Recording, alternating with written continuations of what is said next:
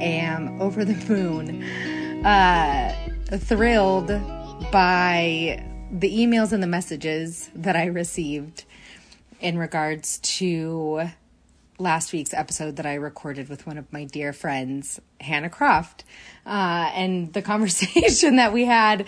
And I am so glad that so many of y'all found it to be as entertaining as I did.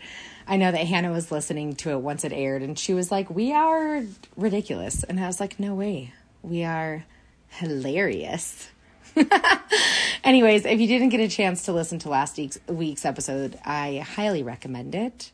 It was very fun and um, sure, silly and slightly perhaps uh, all over the place. But if you've been hanging out long enough, you know that there is zero shame in my game.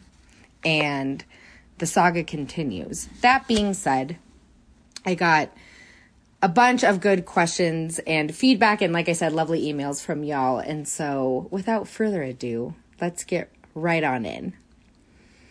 Hi, Ava. I appreciate your authenticity and willingness to share the not so pretty perspectives. I'm back in the dating pool after a decade long hiatus. I don't even know where to start, and I find online dating to be overwhelming. Help! Um, this was sent to me anonymously. so, first of all, you've came to the right place. You've you've come to the right place. And by the right place, I mean you are asking the wrong gal. okay, you're not entirely asking the wrong gal, but here is the deal. I've got nothing. I also found online dating to be overwhelming as somebody that is an overthinker by nature and like you just you know you don't have all of the questions you don't you don't have all the answers there's not enough information um i agree with you that that can be overwhelming and also it can it can also be fun. Like a, a very close friend of mine who's one of my favorite people when she, you know she's not online dating right now but when she was you know she was like go on all the dates right? Like meet all of the people. And i am the opposite for the most part like i am weird about my time and space and energy with somebody else in person um like i will text you and get to know you and you know email or whatever like i can do all of that.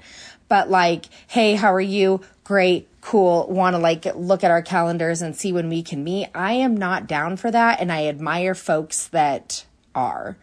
And perhaps that is my, that is my recommendation to you.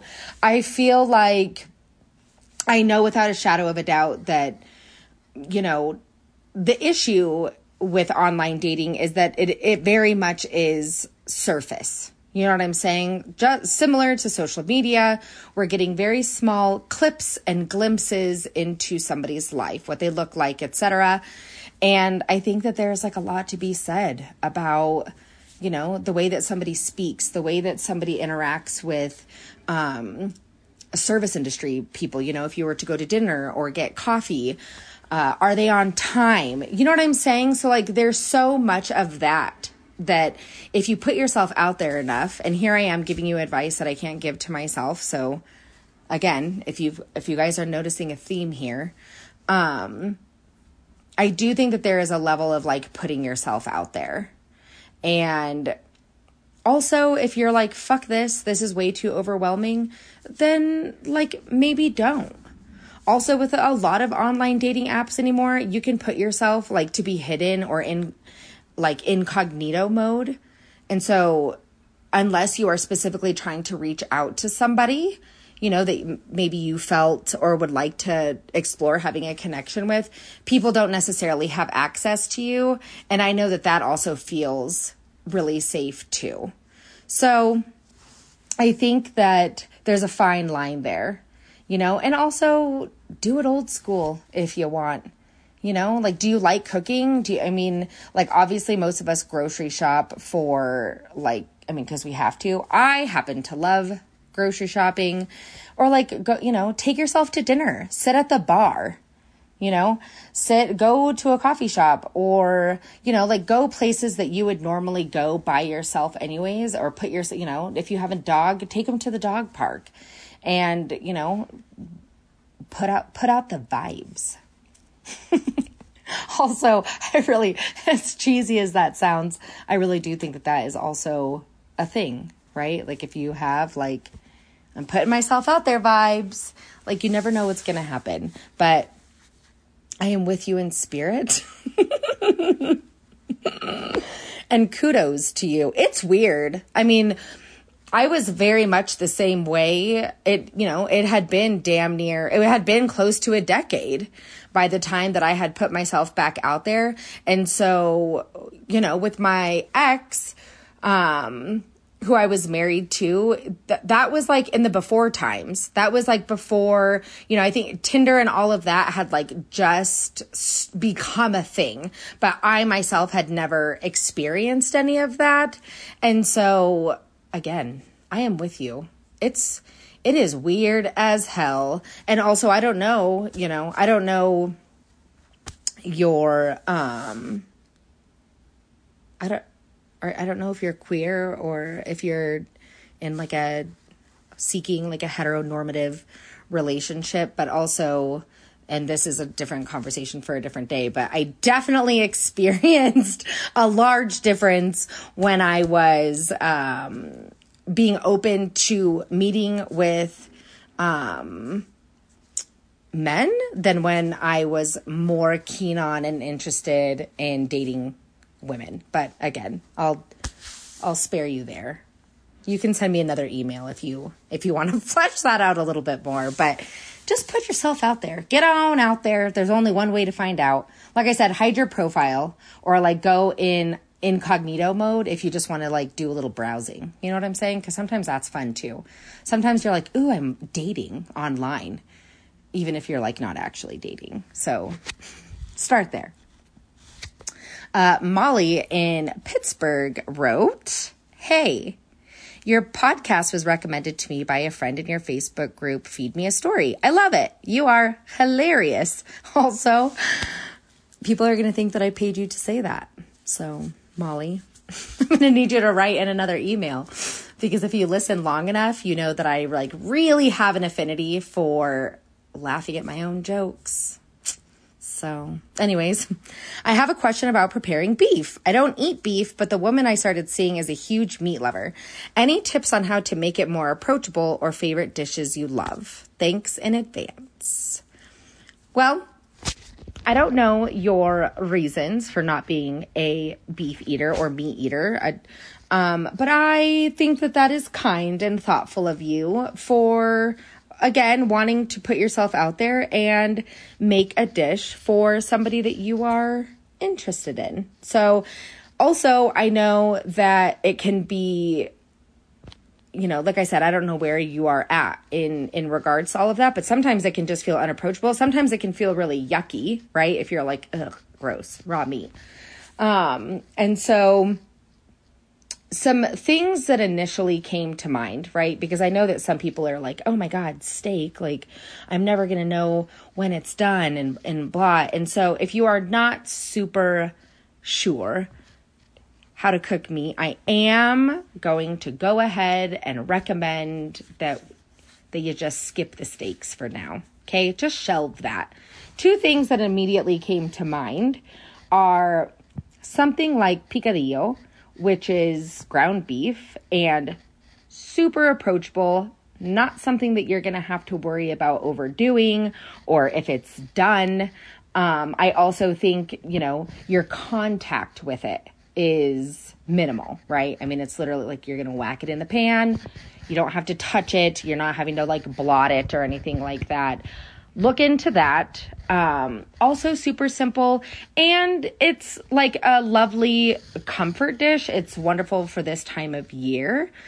Um, and I just, uh, I love it. I actually don't make it enough. It's always one of those things where I'm like, what the hell am I going to do with this ground beef? And I am really glad that that was one of the first things that came to mind. I think that that would be a really fantastic place to start.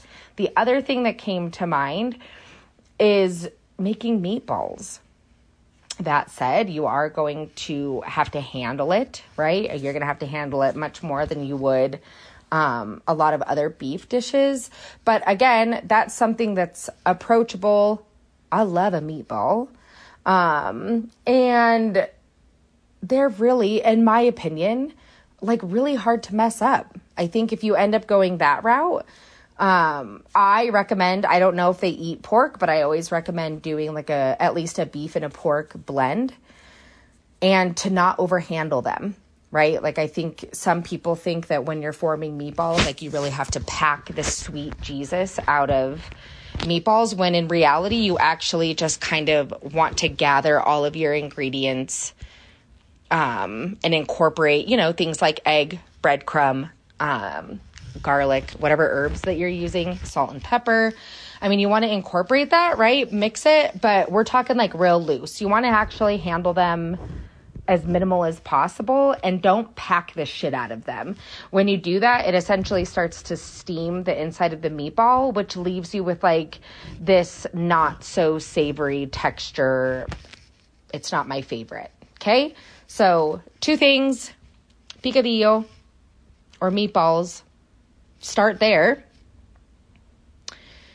And if one of those goes off without a hitch, circle on back, mama, and I'll give you some more recommendations. I also can't, I can't wait to hear how this all shakes out and how, how that goes. So please report back if you don't mind. Um, Becky in Washington State wrote, Dear Ava, I am so glad I stumbled upon yours and butter. I listened to three episodes back to back, and I'm so grateful that you're taking the time to share the good and the ugly parts of your life. I find this to be refreshing and relatable. I have found myself also on autopilot and just trying to keep swimming. What are some things that you do for yourself to keep you moving in that direction? Thank you. Well, de- depending on what three episodes you just listened to, um, you might have heard that I, you know, we that's exactly how I am approaching things, you know, and I I reference this a lot and I have the last 6 weeks and a lot of these episodes is this is like a very common theme amongst everybody, right? Parents and non-parents alike, uh, people that work in the industry, people that don't. I mean, as a collective, as a whole, you know, we're going on years of what is seeming to be like this endless pandemic. Um, the cost of everything just keeps like skyrocketing. Nobody's making any extra money. We are like, are we wearing masks? The answer is yes, we're wearing masks. Oh my God, you guys. Uh, are we not? Like, there's conflicting information. We're like trying to socialize again. Is it safe enough? Like, there is this collective of burnout, right? And so what my problem was is that instead of sort of allowing this opportunity of like, you know what? At some point, you're going to have to set some of this shit down, and the time is now. I was hell bent on, you know, quote unquote, not allowing myself to be necessarily impacted in that way or like you know i don't have a choice but to keep swimming and i have a business to run and you know and i have children to care for and so like we're just gonna do and we're gonna go and we're gonna accomplish and blah. And then i like fell on my face okay? And then i was like wow you know what might really benefit me is to really start to examine some of the parts of my life that truly don't serve me, some of my internalized like belief system that absolutely does not serve me. And like, number one, what the fuck are we going to do about that? And number two, what are some things that I can set down? And so I am uh, a big supporter of therapy. Uh, I also know that there are a ton of accessibility issues when it comes to therapy. And I feel fortunate enough. And also, therapy for me is something in my life right now that is a non negotiable, right? Like, we all have our non negotiables, things that like we absolutely have to budget for. For me, one of those things is therapy and connecting with a therapist that you actually connect with and trust and can, you know, gain some rapport with i has been critical to my experience. In a conversation that i had with her you know as i really started to start crawling up out of whatever hole i found myself in was you know can you operate at 30% what does that look like to you and then you know at and then can you operate at 50% and what does that look like to you um, I know that I've mentioned this before, but my way of coping with a lot of uncomfortable feelings or whatever the case may be in, in that moment is to just do, right? Like, I make sure that my house is in tip top shape. The laundry is done. I'm making dinner every single night for my kids. You know, like I am accomplishing the things and so, what would it look like if we ate macaroni and cheese a couple days a week? Or if I made peanut butter and, you know what I'm saying? I mean, really, though, what would it look like to just simply operate a little bit less? And when I was in a position to be really honest with myself, I realized that a lot of my shit is ego based, as is most, right? That's the scenario and the case with most people. I, I had to stop tethering my worth to what I was accomplishing or tethering my worth to is every single piece of laundry folded and put away is, you know, this three star dinner on the table. I had to like knock my shit off essentially. And it turns out, spoiler alert, everybody, the fucking world doesn't end if you serve your children peanut butter and jelly and carrots and ranch for dinner. Nobody blinks an eye. Also, my children are five and one and a half, and it's true. Nobody gives a shit. And so, all of this weight that we put on ourselves, right, of all of the things that we have to do and blah. And also, I understand that that's not everybody's human experience, right? Like, sometimes people's sads and sometimes um, you know, depressive episodes or just burnout, you know, I understand that that looks different for everybody, right? I mean, some people go hard left opposite and, you know, shut all the way fucking down. You know, like they're not doing anything in regards to cleaning or self care or any of that. And so I think, you know, I don't know where you land on that spectrum, but I think that that could look like what if you operated at 10%? You know, what if you accomplished one thing on your to do list? I think the objective here is like harm reduction for ourselves and the people around us. And like, yeah, keeping our heads above water. I've had to be super gentle with myself, which is not something that comes easy to me, especially as I, you know, do my own work with my therapist or you know, examine some of the ways in which I show up that are not super conducive to myself or the people that I love or my kids, you know? And so also like some more surface things. Uh, for me, that looks like taking a bath. Okay. I get it. People are like, Jesus Christ, with you in the bathtub. But seriously, I mean, that's like something that I do for myself, you know, force myself to literally and physically be still. Also, I, you know, I don't know if you see this meme, but it always makes me cackle. Um, it's like, well, I'm, you know, I'm taking myself on my stupid walk for my stupid mental health. And like, yeah, yes. Put your face in a little bit of sunshine once a day, two times a day if you can. Break that shit up into like bite sized pieces. You got to go sit outside for, you know, three times, 10 minutes a pop. Do that like I said, I think the objective here is to, we're all just out here taking baby steps. And I think that that is like really the best that you can do. You know, identify where you kind of fall on that spectrum. You know, can you do a, a teeny tiny bit more or do you need to like set some shit down for a minute, you know? And also like recognizing that that is okay. It's gonna be okay. We're all gonna be okay. It's fine. It's like the meme with the dog. Is it a dog? Do you guys know what I'm talking? He's like sitting at the table and like everything is burning around him, and he's like, uh, "It's fine. It is fine. It's gonna be fine." I hope and think. And in the meantime, we're gonna just like incorporate as much fineness. It's you know just fine as we possibly can. Okay. At any rate, last but certainly not least. Here I am getting dragged for eating soggy cereal by Kelly in Colorado. Hi! I am still giggling about you eating soggy cereal. Also, not to yuck your yum. I am with Hannah on this one, but gross, lol. That said, I did want to share a food quirk I have. If I am in need of immediate relief and comfort, I eat. Are y'all ready for this? Mayo on plain toasted bread with black pepper. That's it. I know, right? Do you have any other weird to other people food things? Thanks again. Kelly, Kelly, Kelly. Girl. What? You are eating. You're eating mayo on what? You're eating mayo on toast? But just mayo and pepper.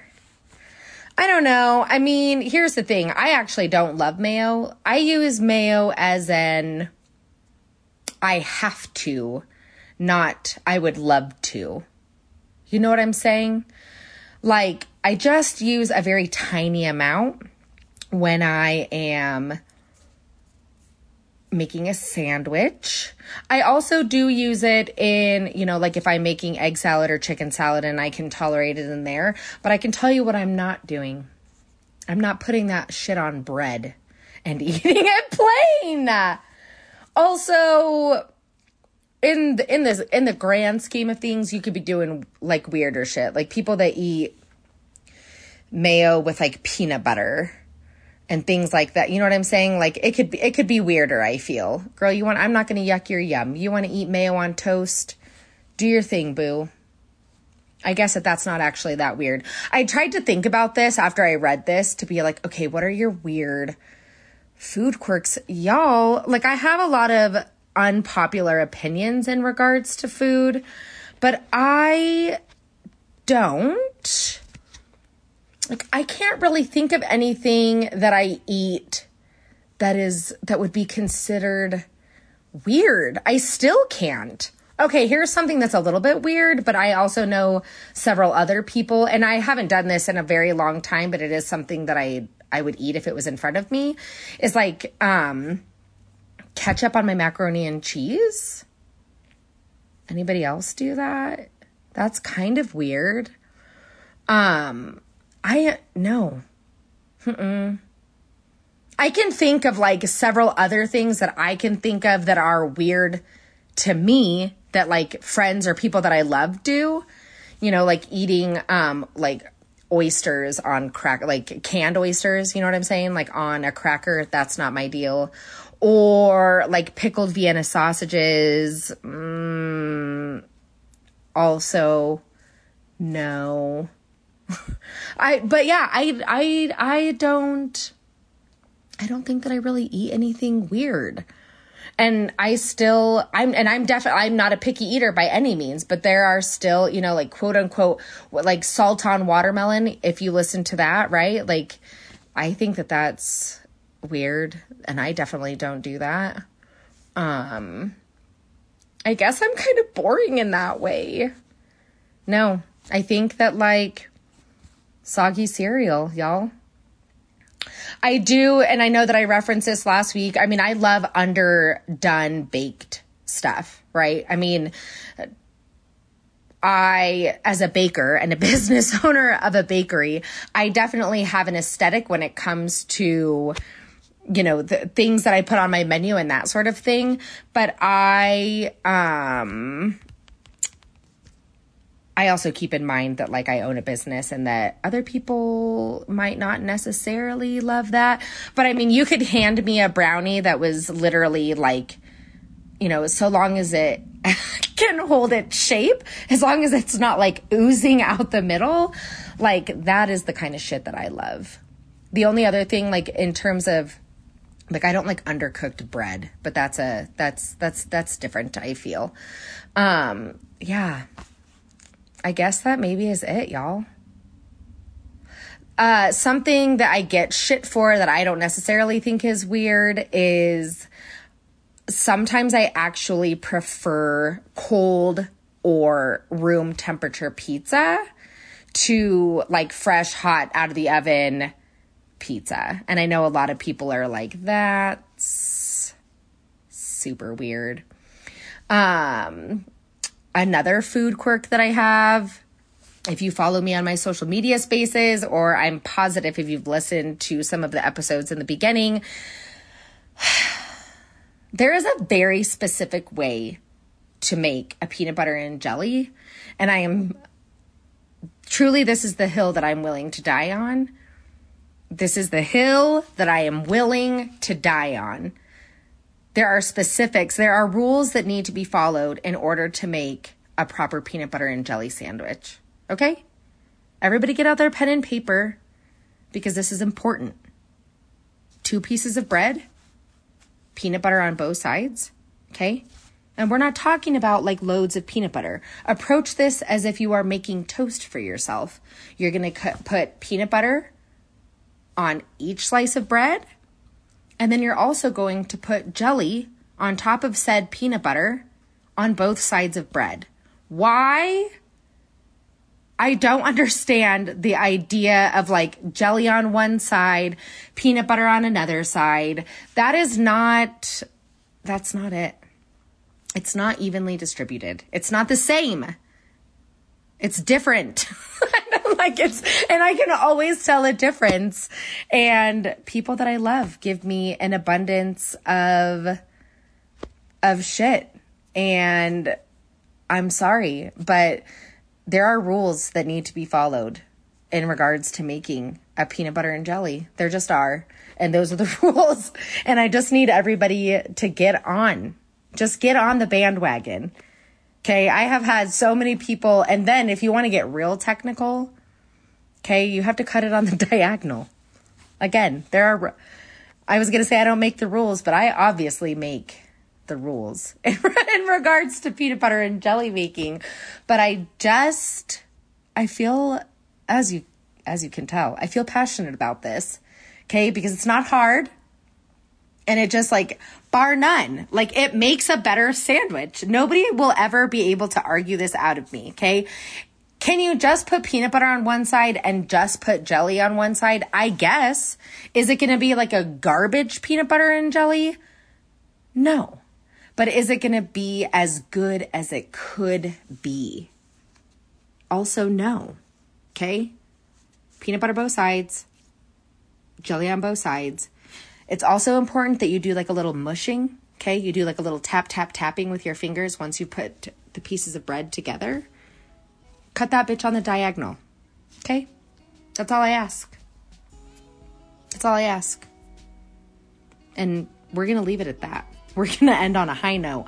That way you can go make a peanut butter and jelly sandwich right now. Okay. And if this is not already how you're making it, please, for the love of God, write me an email, yours and butter at gmail.com. You can shoot me a DM on Instagram, Ava Truckee.